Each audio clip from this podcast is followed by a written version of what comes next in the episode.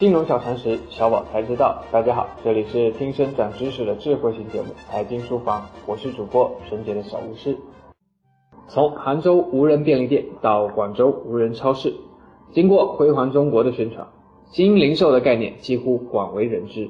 今年年初，无人便利店就成了零售创业者蜂拥而至的风口。冰果盒子、F 未来商店。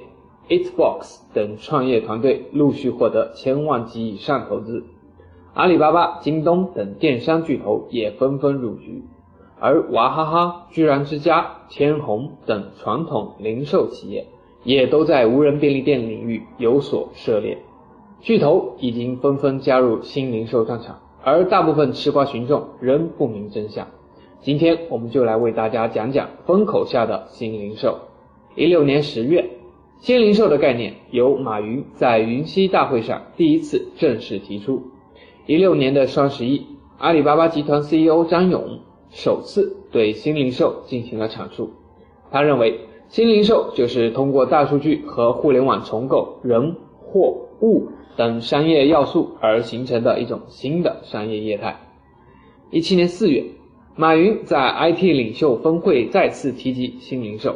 并对新零售进行了更为详细的阐述，即线下与线上零售深度结合，再加智慧物流，服务商利用大数据、云计算等创新技术，构成未来新零售的概念。新零售是以消费者体验为中心的数据驱动的泛零售形态，核心价值是最大程度提升全社会流通零售业的运转效率。它具备三大特征。第一，以心为本，数字技术创造力千变万化，无限逼近消费者内心需求，最终实现以消费者体验为中心，围绕消费者需求重构人、货、场。第二，零售二重性，任何零售主体、任何消费者、任何商品，既是物理的，也是数字化的，开启二维思考下的零售新时代，基于数理逻辑。企业内部与企业间流通损耗最终可达到无限逼近于零的理想状态，自动实现价值链重塑。第三，零售物种大爆发，借助数字技术，物流业、大文化娱乐业、餐饮业等多元业态延伸出零售业态，更多零售物种即将孵化产生自然人零售、人人零售。当新零售还只是大多数人脑海中的模糊概念时，中国电子商务两大巨头阿里和京东就已经频频出手，在新零售领域进行布局。先来看阿里，一六年三月，阿里高调宣布一点五亿美元入股盒马鲜生，向新零售市场派出了自己的侦察兵。一六年三月底，阿里完成了易果生鲜的 A、B、C 三轮融资。并于年底通过易果生鲜直接投资联华超市。一六年六月，阿里二百八十二亿人民币投资苏宁云商，持有其百分之十九点九九的股份。一六年十一月，阿里二十一点五亿元投资三江购物，持有其百分之三十二的股份。一七年一月，一百九十八亿港元收购银泰百分之七十四的股份，成为其第一大股东。一七年二月底。阿里召开新零售战略发布会，宣布联姻国内零售第一巨头百联集团，完成阿里新零售帝国的初步布局。短短的一年的时间里，阿里投资近五百亿人民币，抢滩新零售市场，其动作之大，动率之频，在阿里集团的投资历史上是绝无仅有的。那么，作为阿里最大的竞争对手，京东在新零售的领域的动作，甚至比阿里还要早。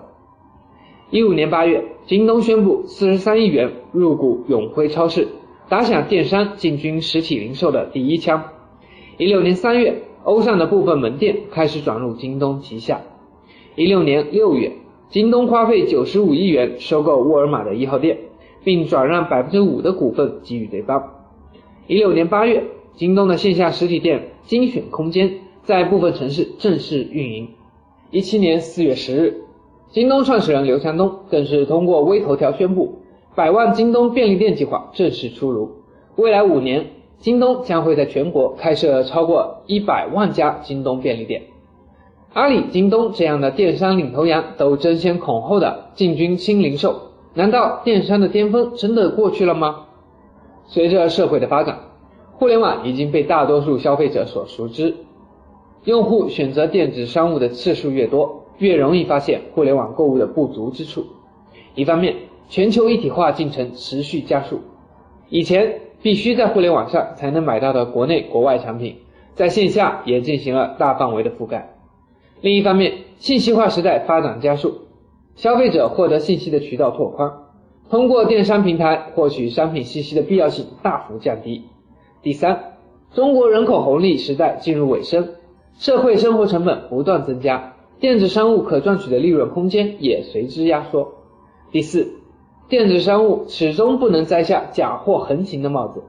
最后，随着中国消费者教育水平和生活水平的提高，用户对于消费体验的追求更加极致。电子商务难以用网络技术满足用户的这种需求。根据国家统计局发布的数据显示，一六年中国网络销售总额为五点一六万亿元，同比增长百分之二十六点二，远低于一四年的百分之四十九点七和一五年的百分之三十三点三的增长率，并首次跌破了三十的大关。很显然，电子商务遇到发展瓶颈。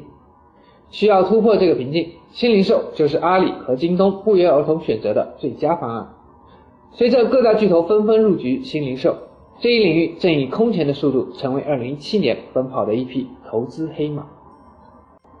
即日起，大家可在微信中搜索全拼“金融理财峰会”，加入财讯书房后援会，微信实时掌握节目动态。好了，以上就是今天的内容。明天我们将为大家介绍今年屡次被政府报告提及的特色小镇的相关知识，敬请期待。